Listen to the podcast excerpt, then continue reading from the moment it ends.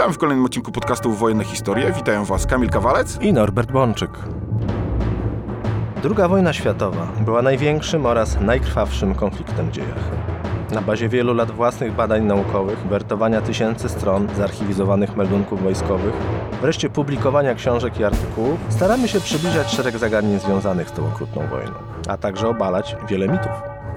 Jeżeli podoba się Wam nasz podcast, możecie wesprzeć nas wpłatą w serwisie Patronate pod adresem patronate łamane na podcast Wojenne Historie. Albo kupić nam symboliczną kawę w serwisie Buy Coffee łamane na podcast Wojenne Historie. Norbert, wróćmy dzisiaj do alianckiej ofensywy powietrznej. W jednym z naszych odcinków rozmawialiśmy o tym, że był to niezwykle istotny front II wojny światowej. Chciałbym, żebyśmy w dzisiejszym odcinku skupili się na jednym wyrywku tego frontu, żeby pokazać, jak bardzo złożone były te działania, jak angażowało obydwie ze stron. Porozmawiamy o tym na przykładzie alianckich nalotów na Berlin. Na wstępie chciałem spytać, czy ten Berlin był dla aliantów ważniejszy niż bombardowanie Zagłębia Rury? Znaczy, w ramach alianckiej ofensywy powietrznej i Zagłębie Rury i Berlin stanowiły cele równorzędne. To znaczy przemysł ciężki Rzeszy był mimo wszystko skupiony w Zagłębiu Rury. No i Zagłębie Rury było bliżej Wielkiej Brytanii, a więc lotnisk alianckich, e, więc w jakimś zakresie stanowiło cel bliższy. Nie znaczy, że łatwiejszy, ale jednak Zagłębie Rury to przemysł ciężki. Berlin to też jest olbrzymie zagłębie przemysłowe, wielkie miasto, nie tylko stolica, ale miejsce, gdzie Niemcy mieli kilkaset, dosłownie kilkaset zakładów przemysłowych, w tym, co bardzo ważne, zakłady urządzeń precyzyjnych. No więc i Berlin był ważny, i Zagłębie Rury, można powiedzieć, że to było serce, a to była wątroba, to ważne i to ważne tak samo dla funkcjonowania organizmu państwa niemieckiego, tak, bo alianci chcieli i niszczyć przemysł, a przede wszystkim z początku chcieli tylko niszczyć przemysł czy komunikację przeciwnika, a potem doszło jeszcze do tego ten element, założenie takie, że może uda się tych Niemców pokonać przez po prostu atakowanie miast jako takich i niszczenie ludności. W przypadku takiego celu jak Berlin te dwa czynniki się po prostu wzajemnie zazębiały, tak, bo można było bombardować miasto i albo się trafiało w cele wojskowe, przemysłowe, komunikacyjne, a Berlin był ich pełen, bo to jest i żegluga śródlądowa, i centrum kolejowe, no i tak jak wspomniałem, centrum przemysłowe, no albo atakowało się stolice państwa, jednocześnie największe miasto Rzeszy, gdzie mieszkało parę milionów ludzi i uniemożliwiało się tym ludziom normalne funkcjonowanie. Natomiast, tak jak już rozmawialiśmy o tym w kontekście, czy to ogólnie nalotów strategicznych, czy tego tematu o drugim froncie, no to ta wojna powietrzna nad Niemcami ona była frontem samym w sobie i angażowała olbrzymie siły z obu stron. Przy czym, no, w mojej opinii, bardziej angażowała nawet obrońcę niż atakującego, ponieważ Niemcy włożyli olbrzymi wysiłek w to, aby powstrzymać aliancką ofensywę bombową. Ten wysiłek do pewnego momentu hamował tą ofensywę przeciwnika, ale w pewnym momencie, kiedy załamał się szerzej ogólny system niemiecki w Europie, to w tym momencie również załamał się ich system obronny przeciwko nalotom strategicznym, co właśnie doskonale widać na przykładzie Berlina, bo Berlin jako miasto w wymiarze wojny powietrznej doświadczył kilku etapów tejże wojny i kiedy Rzesza była silna i dysponowała jeszcze sprawnym przemysłem i dysponowała kontrolą nad Europą, to mimo bolesnych strat Niemcy potrafili się bronić skutecznie lub skuteczniej, a wraz z ogólnym załamaniem ich zdolności, no Berlin również stał się celem o wiele łatwiejszym i przypłacił to gigantycznymi zniszczeniami w ostatnich ostatnich miesiącach II wojny światowej. Na przykładzie Berlina można też pokazać, jak w soczewce, tą ewolucję alianckiego podejścia do nalotów strategicznych, ale może od początku, bo tak naprawdę Berlin doświadczył trzech właściwie ofensyw bombowych, brytyjskiej ofensywy bombowej na przełomie 43 i 44.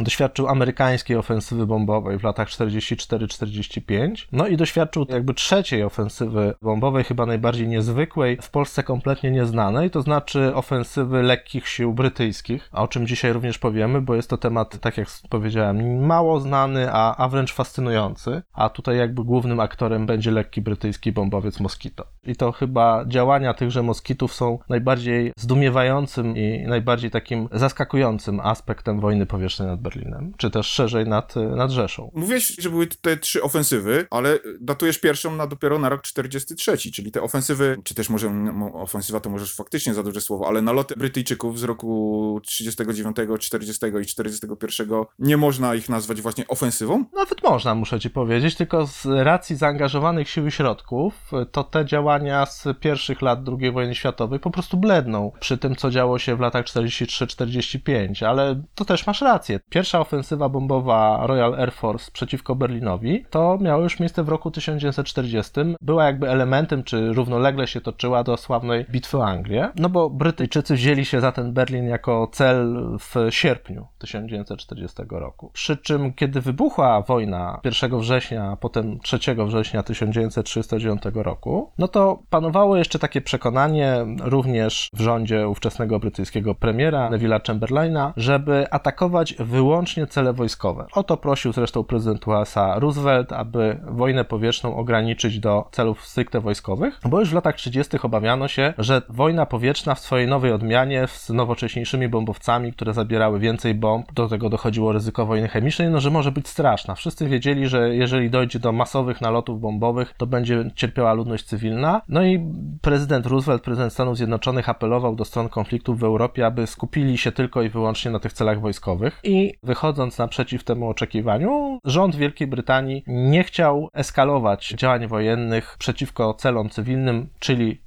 przeciwko miastom, bo ówczesne bombowce horyzontalne, czy to były bombowce dwu czy czteromotorowe, one miały relatywnie niewielką celność trafiania w cele punktowe, można było tak naprawdę atakować cele obszarowe i było wiadomo, że jeżeli będą atakowane zakłady przemysłowe, węzły komunikacyjne czy obiekty wojskowe na terenie dużych miast, to będą również te miasta rażone i ludność cywilna tak czy inaczej będzie cierpiała. No więc Brytyjczycy z początku w 1939 roku zaczęli zasypywać niemieckie miasta przede wszystkim ulotkami. Nie bombardowali ich jeszcze, mimo iż dysponowali ku temu odpowiednimi środkami. Pierwsze brytyjskie bombowce, które pojawiły się nad Berlinem w nocy z 1 na 2 października 1939 roku, cztery samoloty brytyjskie przedarły się nad Berlin i zrzuciły ulotki. Zresztą ta misja kosztowała Brytyjczyków jeden samolot i to była pierwsza realna operacja aliancka nad Berlinem. Czyli to było bombardowanie, ale ulotkami. Tak, przy czym pierwszy alarm przeciwlotniczy w Berlinie Niemcy ogłosili już 1 września 1939 roku w godzinach popołudniowych. No to był taki alarm, można by powiedzieć, że spodziewali się ataku polskich bombowców. To był alarm wydumany, znaczy nikt ich nie atakował, ale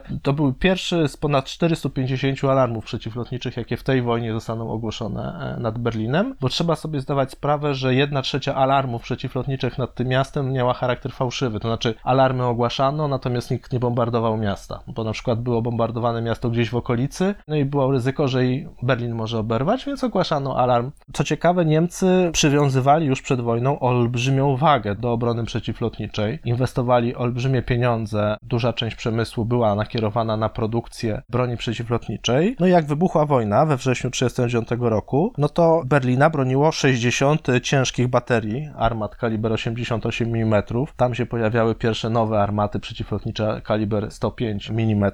Było 30 baterii średnich i lekkich armat przeciwlotniczych i 17 baterii reflektorów. Tak więc już 1 września 1939 roku, mimo że na Berlin nie spadała jeszcze wtedy żadna bomba, aż 10% ciężkiej artylerii przeciwlotniczej, jaką miała Luftwaffe, była skupiona w rejonie Berlina. Bo z początku zakładano, że to przede wszystkim działa przeciwlotnicze, a więc obrona naziemna będzie broniła miast przed bombowcami przeciwnika. Nie własne myśliwce, tylko właśnie obrona przeciwlotnicza oparta o działa. Ciężkie działa przeciwlotnicze, kaliber 88 mm, te sławne 8,8, uzupełnione jeszcze cięższymi działami kaliber 105 mm. Opracowano potem jeszcze armatę jeszcze cięższą, kaliber 128 mm.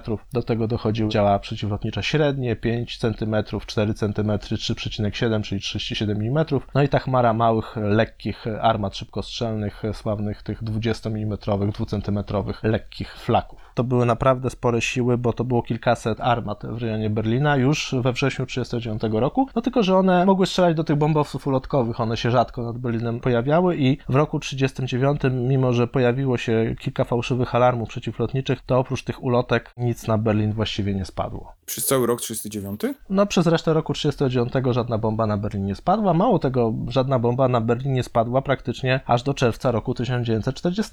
A czy nawet te fałszywe alarmy przeciwlotnicze powodowały, że mieszkańcy musieli się udawać do schronów, fabryki zatrzymywały swoją produkcję? Czy po prostu póki nie widziano tych bombowców, to wszystko sobie tam funkcjonowało normalnym swoim trybem? No to bardzo jest ciekawe pytanie, bo rzeczywiście czasami nie trzeba zrzucać bomb, żeby zdezorganizować komuś życie i jak najbardziej, jeżeli ogłasza ogłaszano alarm, to mm, ludzie musieli schodzić do schronów, y, fabryki przerywały pracę albo ją ograniczały. To było samo w sobie do, dosyć dużym utrudnieniem, tym bardziej, że się zapomina o tym, iż y, do obrony przeciwlotniczej biernej Rzeszy przywiązywano bardzo dużą wagę. Ten niemiecki Luftschutz, taka y, cywilna obrona przeciwlotnicza, odgrywał bardzo dużą rolę i w ogóle także w niemieckim zakresie planowania, wydawania pieniędzy, budowa schronów przeciwlotniczych była bardzo ważna. No Berlin był tutaj o tyle specyficzny, że on zaczynał wojnę mimo wszystko z niewielką liczbą schronów, która gwarantowała bezpieczeństwo bardzo małej liczbie Berlińczyków, ale Berlin to było miasto też z metrem i traktowano trochę też to metro jako naturalny system schronów przeciwlotniczych, podobnie zresztą jak w Moskwie czy w Londynie w późniejszym okresie wojny. A co miałeś na myśli mówiąc bierna obrona przeciwlotnicza? Bierna obrona przeciwlotnicza, czyli cała ta organizacja, gdzie ludzie muszą wiedzieć, gdzie zejść, muszą być odpowiedni funkcyjni, osoby, które będą pilnować, czy wszyscy zeszli do schronów, czy w tych schronach jest wystarczająca liczba miejsc, czy nie ma szabrowników, bo ta bierna obrona przeciwlotnicza musiała współpracować i z policją i tak dalej. To to był cały skomplikowany system zarządzania kryzysowego, który też był elementem państwa i też generował określone koszty i był wyzwaniem samym w sobie, no bo w gruncie rzeczy tak naprawdę dopiero kiedy Niemcy zaczęli w ramach swojej ofensywy w roku 40 bombardować Paryż, e, operacja Paula i tak dalej, no to Francuzi postanowili odpowiedzieć. Dopiero wówczas na początku czerwca 40 roku dosłownie pojedynczy francuski bombowiec poleciał zbombardować Berlin. W nocy z 6 na 7 czerwca 40 roku Francuzi odgryźli się jednym bombowcem. Ale bombardował bombami czy ulotkami? On już rzucał 250 i 10 kilogramowe bomby i to był właściwie tak naprawdę pierwszy nalot na Berlin. Przy użyciu bomb. Przy użyciu bomb i przy użyciu jednego samolotu. Co ciekawe, ten samolot się przedarł i wrócił. No ale te incydentalne dosłownie naloty na Berlin w czerwcu jeszcze na Niemcach niespecjalnie zrobiły wrażenie. No potem zaczęła się bitwa o Anglię, no i w sierpniu 40 roku Luftwaffe, między innymi, żeby wywołać te bitwy powietrzne nad Anglią, zaczęła atakować cele e, wojskowe i przemysłowe na terenie Londynu. No tak jak powiedziałem, jak atakujesz duże miasto, to zawsze trafisz coś cywilnego. No i Brytyjczycy w odpowiedzi w nocy z 25 na 26 sierpnia 1940 roku po raz pierwszy zjawili się swoimi bombowcami uzbrojonymi w bomby nad Berlinem i zaczęli je zrzucać. Wtedy zaczęli ginąć pierwsi Niemcy w Berlinie. De facto prawie, no właściwie tak, rok po rozpoczęciu wojny dla Berlina zaczęła się prawdziwa bitwa powietrzna i w sierpniu Brytyjczycy no, przylatywali parę razy. Z punktu widzenia skali nalotów w roku 40 to już była nawet dosyć intensywna, taka pierwsza mała ofensywa bombowa na Berlin. Ona oczywiście nie przynosiła jakichś wielkich strat, no bo tych samolotów to tam przylatywało 30, 40, to, to one jeszcze miały ograniczony udźwig. Nie zadawały miastu dużych strat, natomiast prestiżowo to był dla Niemców cios, bo nagle się okazywało, że ta olbrzymia jednak obrona przeciwlotnicza oparta na ciężkich działach przeciwlotniczych, no radzi sobie tak średnio. Brytyjczycy ponosili straty, no ale w sierpniu w sumie w walkach stracili około 10 samolotów nad tym Berlinem, czy lecąc do tego Berlina, czy wracając z tego Berlina. No nie były to jakieś straty bardzo duże. Liczba tych samolotów, które dotarły nad Berlin, też nie była jakaś przesadnie duża, że przez cały miesiąc niewiele ponad 100 bombowców się na ten Berlin przedarło. To też jest taka uwaga. Więcej na ogół samolotów startowało, niż do Berlina dolatywało i to było zawsze. I nie chodzi tylko o to, że przeciwnik działał, ale defekty techniczne, problemy z e, koordynatami celu, etc., etc., powodowały, że część samolotów bombardowała cele zastępcze, albo w ogóle nie mogło znaleźć celu i zawracało. Praktycznie nigdy nie było tak przez całą wojnę, żeby 100% bombowców, które wystartowały, żeby zbombardować Berlin, to akurat 100% bombowców doleciało. Dolatywało czasami 90%, czasami 95%, a czasami nie doleciał żaden. Mimo, że nie było strat, ale po prostu na przykład z powodu mgły musiały porazić inny cel. No i sierpień 40 roku to jest początek wojny powietrznej. We wrześniu 40 roku w sumie w 13 nalotach nad Berlin przeży się ponad 260 samolotów. Przy stratach mniej więcej 11 maszyn. To nie są duże straty. Brytyjczycy chociaż uważali, że misje nad Berlin mają charakter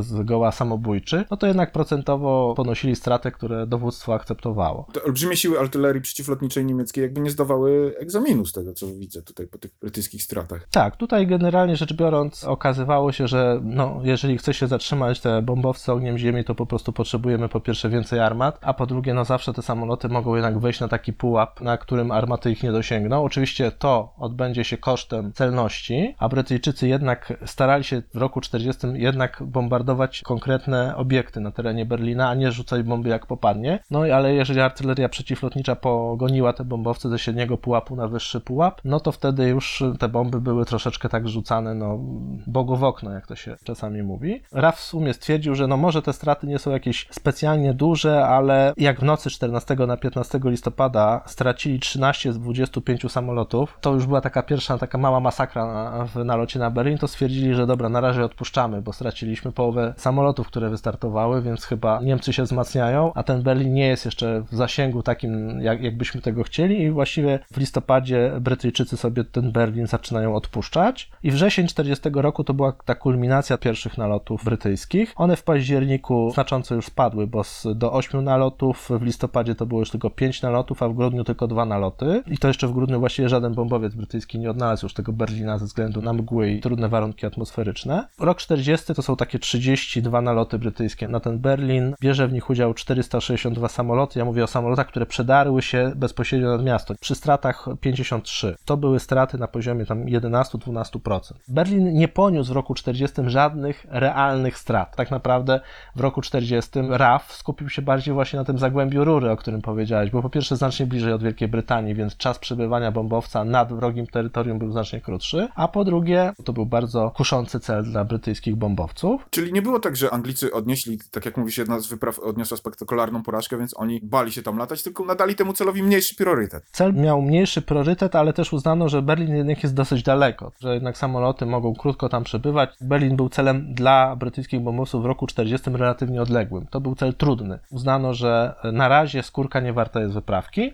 Ta mikroofensywa, tak ją nazwijmy, z sierpnia, września 40 roku, ona miała charakter takiej jakby próby demonstracji, że skoro wy bombardujecie Londyn, to my bombardujemy Berlin. To było bardziej w ten sposób powiedziane, no chociaż Churchill absolutnie w odróżnieniu od prezydenta Roosevelta, czy wcześniej swojego poprzednika na stanowisku brytyjskiego premiera, czyli Chamberlaina, on uważał, że należy prowadzić agresywną, dynamiczną wojnę powietrzną. On był zwolennikiem bombardujmy tych Niemców, nieważne, że co trafimy, po prostu ich bombardujmy. Był bardzo agresywny w tym względzie, więc Churchill, już ówczesny premier, mógł wskazywać takie cele i Churchill mówił, wojna powietrzna tak, ja jestem tu zwolennikiem, prezydent Roosevelt może mówić o jakiejś potrzebie pokoju, ale my robimy swoje, a jak już na Londyn zaczęły spadać bomby, to wszyscy Brytyjczycy powiedzieli, Churchill ma rację, bombardujmy tak samo tych Niemców, jak oni bombardują nas. Nad Berlinem tymczasem w roku 41 zupełny spokój. W styczniu, lutym 41 roku Brytyjczycy w ogóle już nie bombardowali Berlina. To ciekawe, wtedy też nie było alarmów przeciwlotniczych w Berlinie. Pierwsze alarmy przeciwlotnicze miały miejsce w marcu, bo wtedy rzeczywiście Brytyjczycy dwa razy przylecieli. W kwietniu były trzy naloty, w maju cztery naloty, w czerwcu był jeden nalot. To nie były tak naprawdę specjalnie duże ataki. No najwięcej w marcu, tam około setka bombowców brytyjskich w sumie pojawiła się nad Berlinem, ale już w kwietniu tylko 40, a w maju zaledwie 12 z czterech nalotów, które RAF chciał przeprowadzić na Berlin w maju 1941 roku, tylko jedna misja w ogóle odnalazła cel. Inne misje po prostu musiały bombardować coś innego. No i można powiedzieć, że do momentu wybuchu wojny na wschodzie, do Barbarossy, to była jednak gra do jednej bramki. To znaczy Luftwaffe w ramach operacji Blitz latało nad tą Wielką Brytanię, bombardowało te miasta, innymi Londyn, a Brytyjczycy odpowiadali tym samym, ale jednak w znacznie mniejszej skali. No i jednak o ile na Londyn sypały się bomby niemieckie regularnie, o tyle na Berlin się nie sypały. Ale to nie znaczy, że Niemcy sobie lekceważyli to, co się stało w sierpniu, wrześniu 40 roku. Wprost przeciwnie. I jesienią 40 roku zaczęli wprowadzać taki zupełnie w Polsce nieznany, zapomniany program, który nosił określenie Führer Sofort Program, czyli natychmiastowy program wodza, albo też Luftschutz Sofort Program. To był taki gigantyczny plan budowy schronów w całej Rzeszy, w głównych miastach. Niemcy w ogóle zaplanowali wówczas nieprawdopodobną liczbę, bo już w pierwszym etapie chcieli wybudować 400 tysięcy schronów, w drugim etapie 500 tysięcy schronów. Ten plan pierwotny był taki, że oni chcieli tyle tych schronów pobudować, żelbetonowych, że potrzebowaliby 20 lat maksymalnego wysiłku produkcji betonu w Rzeszy, żeby to w ogóle zrealizować. Więc to było takie kuriozalne, ale dzisiaj jak patrzymy na wysiłek niemiecki, to każdy słyszał o wale atlantyckim. Ile Niemcy wlali betonu w ten wał atlantycki, albo w te olbrzymie schrony dla okrętów podwodnych, a przecież wybudowali wał zachodni, a jeszcze budowali różne umocnienia na, na wschodzie i tak dalej. A mało się pamięta o tym, że w roku roku 40, zanim zaczęto budować wał atlantycki, to w latach 40-41 niemieckim priorytetem nie była budowa schronów bojowych, tak zwanych bunkrów gdzieś tam we Francji czy w Norwegii na plażach, tylko priorytetem była gigantyczna budowa żelbetowych schronów na terenie Rzeszy. Czyli Niemcy budowali taki wał atlantycki przeciwko brytyjskim bombowcom, wydając na to dziesiątki milionów marek i to był dla nich olbrzymi wysiłek przemysłowy, o którym się dzisiaj nie pamięta, tak, kiedy mówimy, co to jest wojna powietrzna. Na przykład wojna powietrzna to jest między innymi ten aspekt, że Niemcy na terenie całej Rzeszy budują tysiące schronów żelbetowych. No, w końcu dopiero jak zaczęli budować ten wał atlantycki w roku 42, to odpuścili budowę tych schronów. Luftschutzsofort program, on się w sumie za bardzo nie udał, bo na przykład w Berlinie to tam zdołano kilkaset tylko schronów wybudować, a planowano 100 tysięcy. Ale z drugiej strony Berlin to jest troszeczkę na takim samym podłożu leży jak na przykład Warszawa. Piaszczyste, dużo wody gruntowej, no to jest to tak średnio do, do budowy tych stanowisk podziemnych to się nadaje, no to oni zaczęli budować bunkry nie w, w ziemię, tylko w górę, na bunkry, no schrony. Zaczęły powstawać gigantyczne żelbetowe konstrukcje na zewnątrz. Takie bloki przeciwpan, przeciwlotnicze. Takie zamki przeciwlotnicze, no chyba najbardziej znanymi e,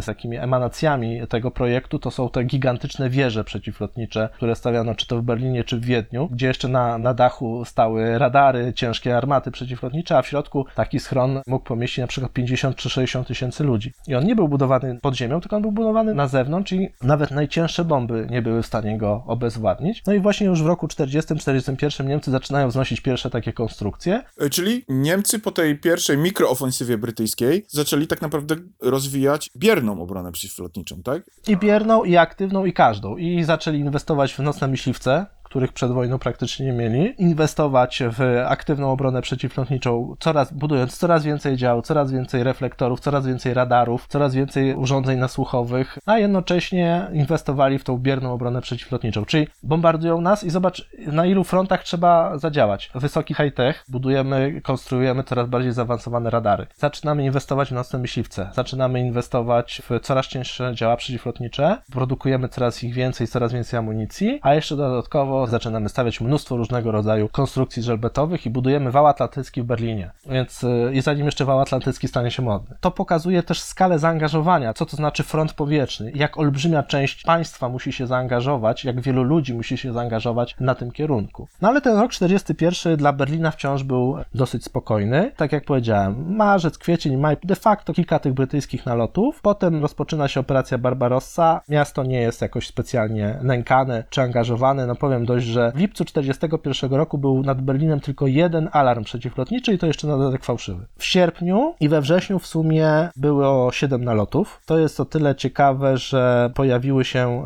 y, nad Berlinem samoloty wcześniej niespotykane, czyli lotnictwo radzieckie się pojawiło. Ono w sierpniu 41 roku, ponieważ zaczęły się już naloty na Moskwę, Stalin zażądał, aby symbolicznie zbombardować również Berlin. Te sierpniowo-wrześniowe rajdy radzieckich bombowców prowadzone z rejonu Estonii i Leningradu no, zakończyły się raczej kompromitująco, to znaczy większość załóg w ogóle i tak nie odnajdywała celu, jakim był Berlin. Reszta rzucała troszkę bomby na, na chybił trafił. Berlin specjalnie tego mocno nie odczuł. Brytyjczycy też próbowali się dołączyć, próbowali pokazać, że wspierają swojego nowego wschodniego alianta. We wrześniu 41 roku to były w sumie najcięższe naloty na Berlin przez cały rok 41, bo w sumie nad miasto przedarło się około 150 samolotów, ale to wciąż to nie są liczby, które w wymiarze miasta zamieszkiwanego przez kilka milionów ludzi w bardzo dużym obszarze one mogły coś ważyć. Naprawdę nalot 100 bombowców klasycznymi bombami, pojedynczy, nawet to jeszcze jakby nie było to. W październiku już nalotów nie było, w listopadzie był jeden nalot,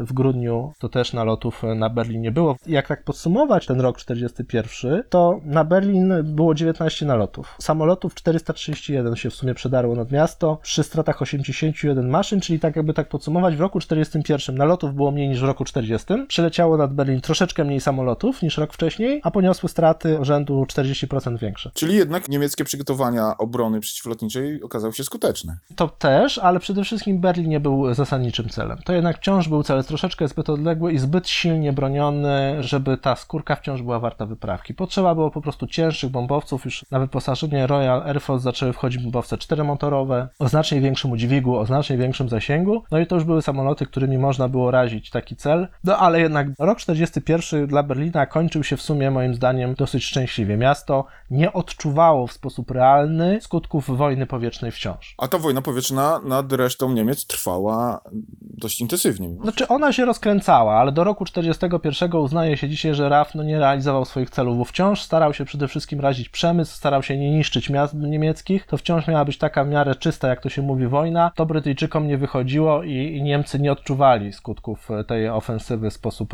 wyraźny. Byli górą, mimo że ich obrona przeciwlotnicza nie radziła sobie do końca skutecznie z odpieraniem nalotów alianckich. Czyli naj, najbardziej dotkliwym skutkiem, można powiedzieć, było to, że te naloty w pewnym sensie angażowały siły przemysłu. Tak jak mówiłeś, produkcja działów przeciwlotniczych, amunicji do nich powodowała, że ten przemysł musiał jakby rezygnować z produkcji dla innych rodzajów sił zbrojnych. Zgadza się, ale to jeszcze w roku 40 i 41 nie było tak odczuwalne. To z całą mocą uderzył już wkrótce, ale jeszcze Niemcy do końca nawet nie zdawali sobie z tego sprawy, jak bardzo wkrótce ich ta wojna powietrzna pochłonie. No bo z punktu widzenia Berlina, o którym dzisiaj rozmawiamy, no to te lata 40-41 nie można powiedzieć, że może były szczęśliwe, ale miasto, jak na stolicę państwa, które prowadziło wojny praktycznie z całą Europą już wkrótce zaczynało prowadzić wojnę o charakterze światowym, no to Berlin nadal wyglądał dobrze. To nie było miasto, które doświadczyłoby skutków nalotów w większym zakresie. No, Rok 42 to już jest rok, kiedy pojawiają się w Europie Amerykanie, ale oni podchodzą do koncepcji wojny powietrznej metodycznie, ewolucyjnie. Wychodzą z założenia, że będą stopniowo rozszerzać cele swojej ofensywy powietrznej, w związku z czym w roku 42 na przykład amerykańskie lotnictwo nie zapuszczało się jeszcze specjalnie nad samą Rzeszę, co spowodowało, że rok 42 był w ogóle właściwie rokiem dla Berlina jako miasta, gdzie wojna powietrzna w ogóle nie zaistniała. Czyli to jest trzeci rok z kolei. Znaczy nie, to był najlepszy rok od 1939 roku, bo o ile w roku 40 jednak te 460 bombowców się przedarło z tych 32 nalotach, w 41 tych 19, nie licząc tych radzieckich, ale w tych 19 nalotach brytyjskich przedarło się nad Berlin te 430 samolotów, to tyle w roku 42 można by powiedzieć, że statystycznie nic się nad Berlin nie przedarło. Znaczy chcesz powiedzieć, że żaden samolot nie, nie doleciał? Były pojedyncze ataki, głównie zamieszanie robili Rosjanie w roku 42, no, dlatego że w sierpniu i wrześniu 1942 roku miały miejsce cztery naloty radzieckiego lotnictwa na Berlin. Według niektórych statystyk, na przykład w niektórych niemieckich statystykach, to w ogóle te naloty są odnotowane jako fałszywe, że nie było żadnego. Te radzieckie, tak? Tak, że w tym sensie były fałszywe, że one niby były, ale nie za bardzo w coś trafiły. Według bardziej rzetelnych opracowań, no były pewne straty w Berlinie, ale one były minimalne. No ale faktem jest, że Rosjanie swoje samoloty w sierpniu i wrześniu 1942 roku wysłali między innymi nad Berlin, między innymi, bo bombardowali też Warszawę na ten przykład. Warszawę skutecznie zbombardowali głównie getto, chociaż chcieli bombardować cele wojskowe. To była taka krótkotrwała ofensywa bombowa radzieckiego lotnictwa na terytorium wschodniej Rzeszy i terenów okupowanych. Rozumiem, że ten 42 jako rok bardzo spokojny nad Berlinem był tylko ciszą przed burzą. Mówiłeś, że ta pierwsza prawdziwa, potężna ofensywa brytyjska zaczęła się w 43. Zgadza się, ale ten rok 42 był ciszą przed burzą i to w podwójnym, a właściwie nawet w potrójnym tego słowa znaczenia. Po pierwsze dlatego, że to był rok spokojny, ale Brytyjczycy zwiększali swój potencjał. Po drugie dlatego, że Amerykanie już przybyli do Europy i też szykowali się na wielkie operacje zaczepne w roku 43, ale jeszcze nie nad Berlinem. Był jeszcze punkt trzeci. Otóż 19 września 1942 roku nad Berlinem pojawił się pewien brytyjski bombowiec. Jeden dwumotorowy, lekki, o bardzo niewielkim udźwigu bomb. I to jest o tyle symptomatyczne, że po raz pierwszy wtedy bombowa wersja Moskita, lekkiego dwumotorowego bombowca de Havilland Mosquito, pojawiła się nad Berlinem i to była zapowiedź czegoś, co wkrótce Niemców i w ogóle ich Luftwaffe wprawi w zdumienie. Dlatego, że Niemcy przed wojną mieli taką teorię, że można stworzyć Schnellbomber, szybki bombowiec, który będzie szybszy od myśliwców, samą prędkością będzie uciekał myśliwcom wroga i że to będzie taka uniwersalna broń, gdzie prędkość będzie najlepszą ochroną dla samolotu. No i wszystkie samoloty, które mieli nadzieję, że tak będą funkcjonowały, to wszystko zawiodło. Ich bombowce horyzontalne, dwumotorowe, tak czy inaczej były wolniejsze niż myśliwce przeciwnika. Spitfire potrafił dogonić i Junkersa Ju-88, potrafił dogonić tego Dorniera, tego Heinkla. No, no ta koncepcja Schnellbombera się nie sprawdziła. A tu nagle, nic tego troszkę niezowego, to Brytyjczycy, według tego powiedzenia podtrzymaj mi piwo, zbudowali właśnie Schnellbombera i to był de Havilland Mosquito. To był samolot bardzo szybki, w locie poziomym szybszy niż większość myśliwców, nawet jedno, jednosilnikowych. Wykorzystywany w nocy był bardzo trudny do przechwycenia, wykorzystywany w dzień też. No i okazało się, że bardzo ciężko będzie tego Moskita przechwycić nad tym Berlinem. No ale w roku 42 jeszcze sobie z tego nie zdawano sprawy. To były pierwsze jaskółki. Raczej pierwsze komary. Tak, pierwsze komary przed nadchodzącą burzą, dokładnie tak. Ale na razie przyleciał jeden, a że tak powiem, inwazja nastąpi troszkę później. No i zaczął się rok 43.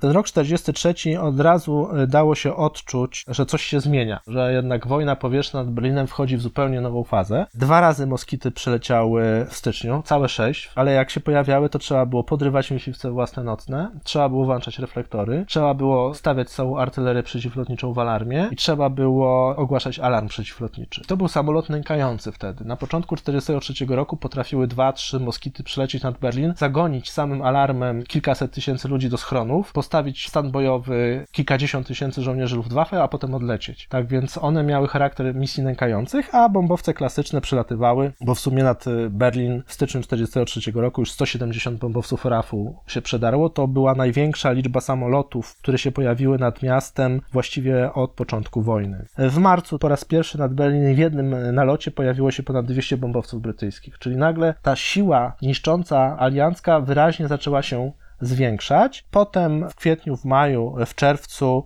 te ataki na Berlin brytyjskie jednak ustały, ale w każdym miesiącu raz, dwa, czasem pięć razy na miesiąc przylatywały te moskity i denerwowały tą obronę przeciwlotniczą. No to nie było dużo, naprawdę, bo to przylatywało 10-15 samolotów. One praktycznie nie ponosiły strat, bo ciężko było je dorwać. Odlatywały, robiły zamieszanie i znikały. One rzuciły czasami jedną bombę, dwie, a czasami w ogóle, ale przylatywały coraz częściej i podrywały cały Berlin na nogi. Ludzie, którzy uciekali do schronów, nie wiedzieli, czy to leci 200 Halifaxów, za chwilę zaczniesz rzucać im dziesiątki ton bomb na głowę, czy to leci jeden moskit. Ale efekt dla tych dziesiątek tysięcy ludzi zapędzanych do schronu był dokładnie taki sam. Alarm przeciwlotniczy musiał być ogłoszony, a myśliwce nocne musiały startować. I tak naprawdę Berlin po raz pierwszy pełną grozę wojny powietrznej odczuł w sierpniu 1943 roku, czyli trzy lata po pierwszych brytyjskich nalotach, tych nękających, będących odpowiedzią w bitwie o Anglię. W sierpniu 1943 roku ponad tysiąc brytyjskich bombowców pojawiło się już nad Berlinem i największy nalot w nocy z 22 na 23 sierpnia 1943 roku, to wtedy nad Berlin nadleciało ponad 600 brytyjskich bombowców. Jednej nocy. Jednej nocy. To już nie były żarty takie jak w roku 40 czy 41. Po raz pierwszy groza wojny zawitała do Berlina w pełnym tego słowa znaczeniu. W tym jednym nalocie RAF stracił więcej samolotów niż przez cały rok 40. Ale też w jednym nalocie przyleciało ich więcej o 50% niż przez cały rok 40. A czy Niemcy zrozumieli w takim razie, że skala brytyjskich, alianckich już wtedy nalotów, no jest dla nich troszkę zbyt duża, żeby to opanować? Znaczy, zrozumieli to doskonale, dlatego że w roku 1943 niemiecki przemysł przestawił wajchę przede wszystkim na produkcję broni, które miały zatrzymać brytyjską i amerykańską ofensywę bombową. W 1943 roku 30% budżetu zbrojeniowego Rzeszy było nastawione na produkcję armat przeciwlotniczych. Niemcy wydawali na produkcję armat przeciwlotniczych więcej niż na całą Kriegsmarine, wydawali na produkcję armat przeciwlotniczych więcej niż na czołgi. 12% całej produkcji amunicji to była produkcja amunicji do ciężkich armat przeciwlotniczych. Niemcy w 1943 roku doszli do poziomu, że miesięcznie produkowali 1 400 tysięcy pocisków kaliber 88 mm do swoich armat przeciwlotniczych, a chcieli nawet produkować 2 miliony, ale nie byli w stanie. Mówię o miesięcznej produkcji tych pocisków. Czyli ta wojna powietrzna zaczęła ich coraz bardziej absorbować. Znaczy w pewnym momencie pod względem zaangażowania finansowego wydawali więcej na budowę obrony przeciwlotniczej niż na wojnę ze Związkiem Radzieckim w roku 1943. Pod względem liczby wyprodukowanych armat też de facto produkowali ich więcej na potrzeby obrony przeciwlotniczej niż na przykład na potrzeby wojsk lądowych na froncie wschodnim. Mówimy tu o ciężkich kalibrach. Jeżeli zdamy sobie sprawę z tego, że Niemcy wyprodukowali kilkanaście tysięcy ciężkich dział, ale nie zapominajmy, że Niemcy wyprodukowali kilkadziesiąt tysięcy lekkich armat, wyprodukowali tysiące radarów różnego typu, wyprodukowali tysiące różnego rodzaju dalmierzy, systemów nasłuchowych, no to był w pewnym momencie absolutny ich priorytet. To był ten ich pierwszy front, który może nie pochłaniał tylu żołnierzy co front wschodni, natomiast jeśli chodzi o pieniądze, jeśli chodzi o środki materiałowe, była to po prostu studnia bez dna. Natomiast no, wydawało się, że Berlin dostał potężnie w sierpniu, ale no, generalnie, że, że nie jest tak źle, ale tymczasem w Wielkiej Brytanii był nowy dowódca e, sił bombowych, generał Harris, który wpadł na genialny, jego zdaniem, pomysł, że on zniszczy Berlin serią nalotów, zmusi w ten sposób Niemcy do kapitulacji i w listopadzie 1943 roku w pełnej krasie zaczęło się coś, co niektórzy nazywają bitwą o Berlin. Ja bym to może nazwał pierwszą bitwą powietrzną nad Berlinem. Miały miejsce wtedy cztery ciężkie naloty na Berlin i w sumie przeleciało w tym miesiącu na Berlin 1854 brytyjskie bombowce. Czyli to było prawie dwa razy więcej jak w sierpniu i to w grudniu było kontynuowane, bo znowu były cztery ciężkie naloty, znowu prawie 1900 bombowców, no i one zadawały miastu bardzo duże straty, bo się szacuje, że nawet e, 300-400 tysięcy ludzi straciło wówczas dach nad głową. Czy te straty dotyczyły tylko ludności cywilnej, czy też przemysł, który był ulokowany w Berlinie, w jakiś sposób odczuł te naloty? Wszyscy odczuwali, tak, bo to miasto tej wielkości jest systemem naczyń połączonych, więc cierpiała ludność cywilna, był rażony system komunikacji, był rażony przemysł, jak najbardziej. Tutaj każdy z tych elementów. No w każdym razie rok 43, no to już Berlin kończył ze świadomością, że wojna powietrzna to są nieprzelewki. W sumie 16 ciężkich nalotów, łącznie 5700 samolotów brytyjskich przedarło się nad Berlin, przy stratach rzędu 590 maszyn, czy to są straty na poziomie 11%.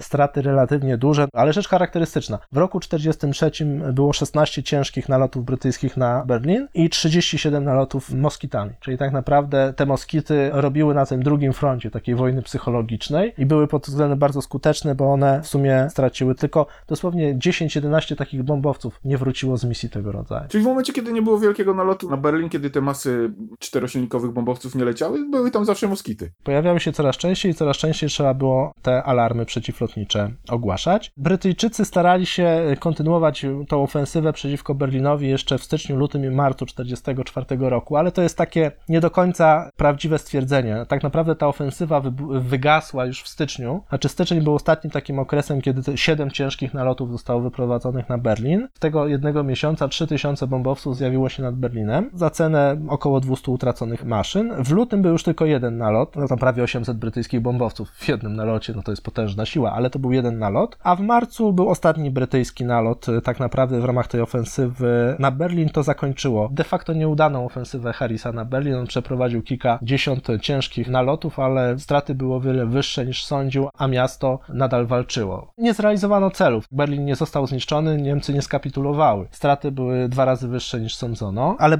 jednocześnie wymuszano na przeciwniku skupianie swojej uwagi na tymże Berlinie. No, na początku 1944 roku Niemcy mogli poderwać w środkowej Rzeszy nawet już to 500 myśliwców, które miały walczyć, czy to nocnych, czy to dziennych, a w samym Berlinie było wtedy szczytowym e, okresie w styczniu właśnie 1944 roku ponad 100 ciężkich baterii przeciwlotniczych, 25 średnich lub lekkich, 35 baterii reflektorów, to jest w sumie ponad 770 armat, z czego ponad pół tysiąca ciężkich i jeszcze do tego 420 reflektorów i kilkadziesiąt systemów radarowych, więc Berlina broniło kilkadziesiąt tysięcy żołnierzy Luftwaffe, do tego bardzo duże siły nocnych myśliwców. Uznaje się, że Niemcy w jakimś zakresie Berlin wtedy obronili. To była ta pierwsza ofensywa bombowa na Berlin. No i jak Brytyjczycy w marcu odeszli, chociaż oczywiście moskity nadal latały, to w marcu po raz pierwszy za dnia pojawili się tam Amerykanie. Wchodzą bardzo mocno, bo wykonują w sumie aż sześć nalotów. To są bardzo duże ilości maszyn, bo ponad 3000 bombowców przybywa nad Berlin, ale one po raz pierwszy przybywają nie tylko w nocy, ale również za dnia. I to jest początek amerykańskiej, pierwszej amerykańskiej ofensywy bombowej na Berlin. Ona jest kontynuowana w kwietniu, dwa naloty, w maju pięć nalotów i właściwie kończy się w czerwcu, kiedy ma miejsce ostatni nalot w tej pierwszej amerykańskiej ofensywy bombowej. Każdy z tych nalotów wiązał się zapewne z jakimś wielkim starciem powietrznym. Tak, kiedy w roku 40 Niemcy bombardowali Londyn, to mieli nadzieję, że te ich ataki bombowe na stolicę Wielkiej Brytanii sprowokują RAF do wielkiej bitwy powietrznej, w wyniku której to Luftwaffe ten RAF zniszczy w powietrzu. To się nie udało, ale dokładnie tą samą koncepcję w roku 44 mieli Amerykanie. Uznali, że ich ciężkie naloty bombowe na m.in. Berlin i miasta na terenie Rzeszy wywołają Luftwaffe do wielkiej bitwy. Amerykanie stoczą wielką bitwę powietrzną z Niemcami, zwyciężą ich i w ten sposób uzyskają dominację w powietrzu. Niemcom nie wyszło w roku 40, Amerykanom w 44 troszkę lepiej wyszło. To znaczy nie za bardzo dało się już tych Amerykanów spychać z nieba. Oni się coraz bardziej agresywnie zdobywali panowanie, to może nie panowanie, ale zaczynali zdobywać dominację w powietrzu nawet nad samą Rzeszą i temu między innymi służyło tych w sumie 14 dziennych nalotów na Berlin między marcem a czerwcem 1944 roku. Straty, co ciekawe, Amerykanów dzienne były mniejsze niż Brytyjczyków w stratach nocnych. No i rzeczywiście Luftwaffe tą kampanię zaczynało coraz bardziej przegrywać, ale naloty były wciąż relatywnie mało skuteczne, ponieważ o ile myśliwce nie były w stanie skutecznie przeciwstawić się nalotom, o tyle bardzo potężna artyleria przeciwlotnicza w rejonie Berlina wciąż zmuszała amerykańskie bombowce do odchodzenia na dużą wysokość, co powodowało pewną niecelność, duży rozrzut bomb, bo wciąż działał system wczesnego ostrzegania oparty na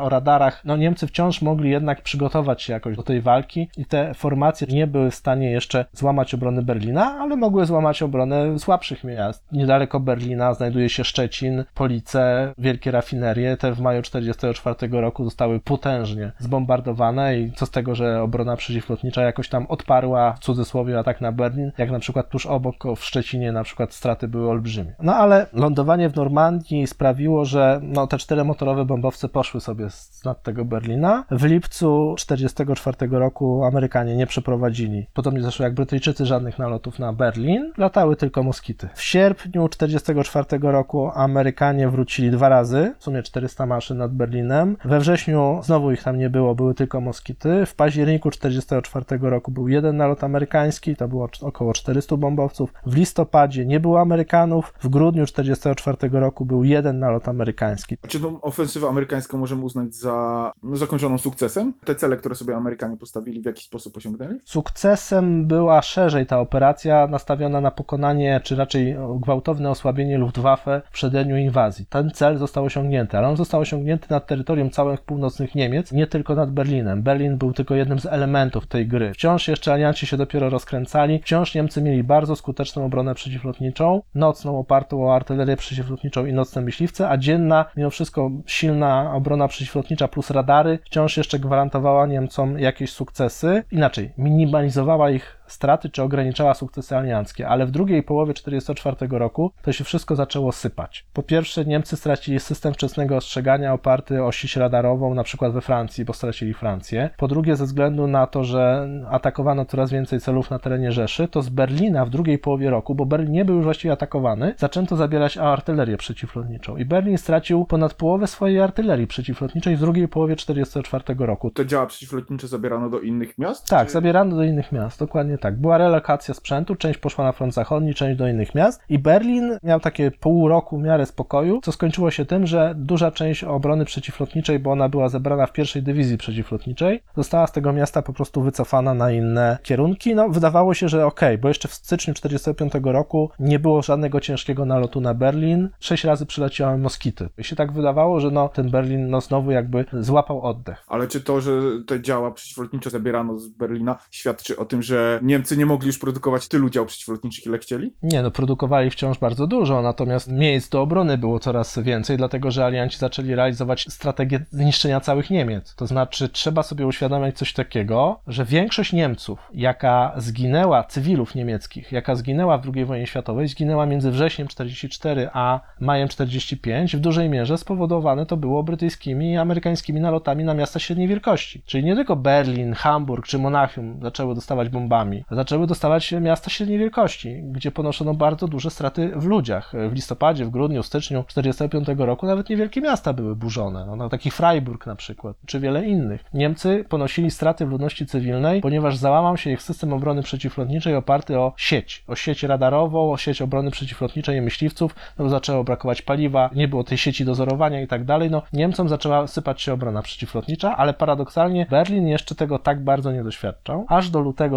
1945 roku. Wtedy na Berlin Amerykanie przeprowadzili swoją drugą operację powietrzną. Ona trwała de facto od lutego do kwietnia. W lutym to były dwa naloty amerykańskie, w marcu to było pięć nalotów. 3 lutego 1945 roku 930 amerykańskich bombowców, a 26 lutego ponad 1000 amerykańskich bombowców dokonało spustoszenia nad miastem. W marcu było pięć ciężkich nalotów amerykańskich. W sumie blisko 3000 bombowców amerykańskich przedarło się nad Berlin. Niemcy mieli już mało działów przeciwlotniczych, mieli mało paliwa dla swoich myśliwców. Straty były bardzo małe, amerykańskie, zniszczenia w mieście olbrzymie. Jeszcze w kwietniu 1945 roku trzy naloty amerykańskie i nawet jeden nalot brytyjski. Pierwszy tak naprawdę nalot brytyjski od roku. Tak naprawdę największe straty Berlin poniósł w lutym i w marcu 1945 roku, kiedy już jego obrona przeciwlotnicza była bardzo osłabiona, bo o ile w styczniu 1944 roku to Niemcy mieli w Berlinie 100 ciężkich baterii przeciwlotniczych, to w grudniu 1944 mieli już tylko 57. Jeżeli w styczniu mieli 25 średnich baterii przeciwlotniczych, to w grudniu mieli tylko dwa. I kiedy w lutym i w marcu 1945 roku przybędą amerykańskie bombowce, to one będą po prostu ten Berlin burzyć właściwie bezkarnie. Tak samo jak Drezno i wiele innych miast. 70% centrum Berlina było zburzone w wyniku nalotów. Oczywiście były dzielnice, gdzie, gdzie te straty były mniejsze, 25-40% zabudowy, no ale w sumie szacuje się, że naloty pozbawiły dachu nad głową 1,5 miliona Berlińczyków. Naloty zabiły w Berlinie według różnych szacunków między 20 a 50 tysięcy ludzi. Bardziej prawdopodobny jest ten szacunek, że zginęło w Berlinie w wyniku nalotów 20 tysięcy ludzi, ale z Berlina musiało się wyprowadzić 2 miliony ludzi, bo nie miało gdzie mieszkać. Miasto straciło połowę mieszkańców z powodu tego, że po prostu ich domy zostały zburzone. I w roku 45 już doszło do takiej sytuacji, że moskity właściwie przylatywały każdej nocy. Przez 3 miesiące 45 roku Berlin non-stop był nękany działaniami sił, które miały takie określenie Light Night Striking Force. I to właśnie były te dywizjony na moskitach. Przy niewielkich stratach, ale te, tych moskitów potrafiło przejść 50, 60, 100. Praktycznie bez strat. Coś tam zbombardowały i uciekały, odlatywały, były nieuchwytne. W roku 45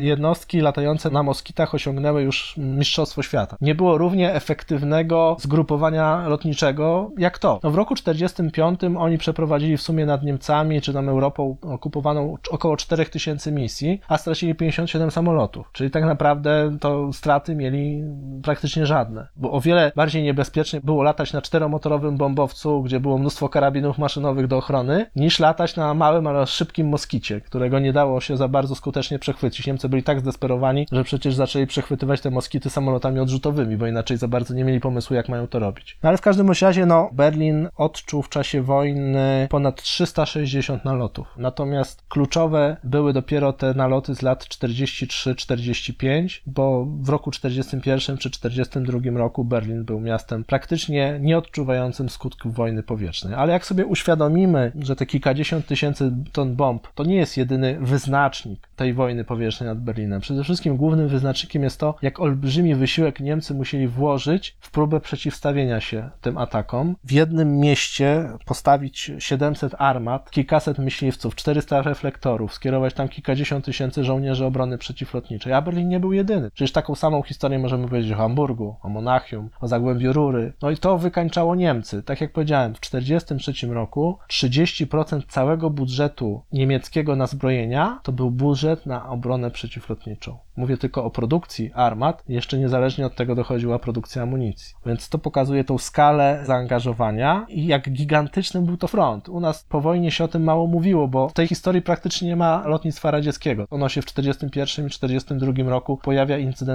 a potem właściwie dopiero w kwietniu 1945. A tutaj mamy w pełni nowoczesną wojnę techniczną opartą o najnowsze zdobycze techniki, bo to są radary naziemne, montowane w samolotach, najbardziej zaawansowane środki walki. Chociaż ten wyścig zbrojny na zasadzie, no, że zbudujemy wreszcie myśliwiec jednosilnikowy, jak ten Mustang, który wreszcie doleci do tego Berlina, że sprawimy, że, że cała Rzesza będzie sferą operacji naszych myśliwców. No i ten Berlin jest tutaj taką kwintesencją tej wojny powietrznej, która była frontem samym w sobie. Po tym dzisiejszym wyczerpującym odcinku, wyczerpującym oczywiście temat, nie nas, mam nadzieję, że w jakimś sensie udało nam się oddać charakter tego bardzo specyficznego frontu i pokazać, jak bardzo on wpływał na osłabienie potencjału III Rzeszy. Także dziękuję Ci ślicznie i do usłyszenia. Dziękuję bardzo.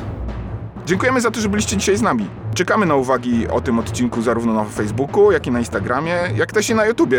Wszędzie tam możecie nas znaleźć wpisując naszą nazwę, czyli Podcast Wojenne Historii. Dziękujemy Wam bardzo również za wsparcie, jakiego udzielacie nam w serwisie Patronate. To dla nas niesamowita sprawa i daje nam to niezwykłego kopa do dalszego działania. Bardzo za to dziękujemy i do usłyszenia do następnego odcinka.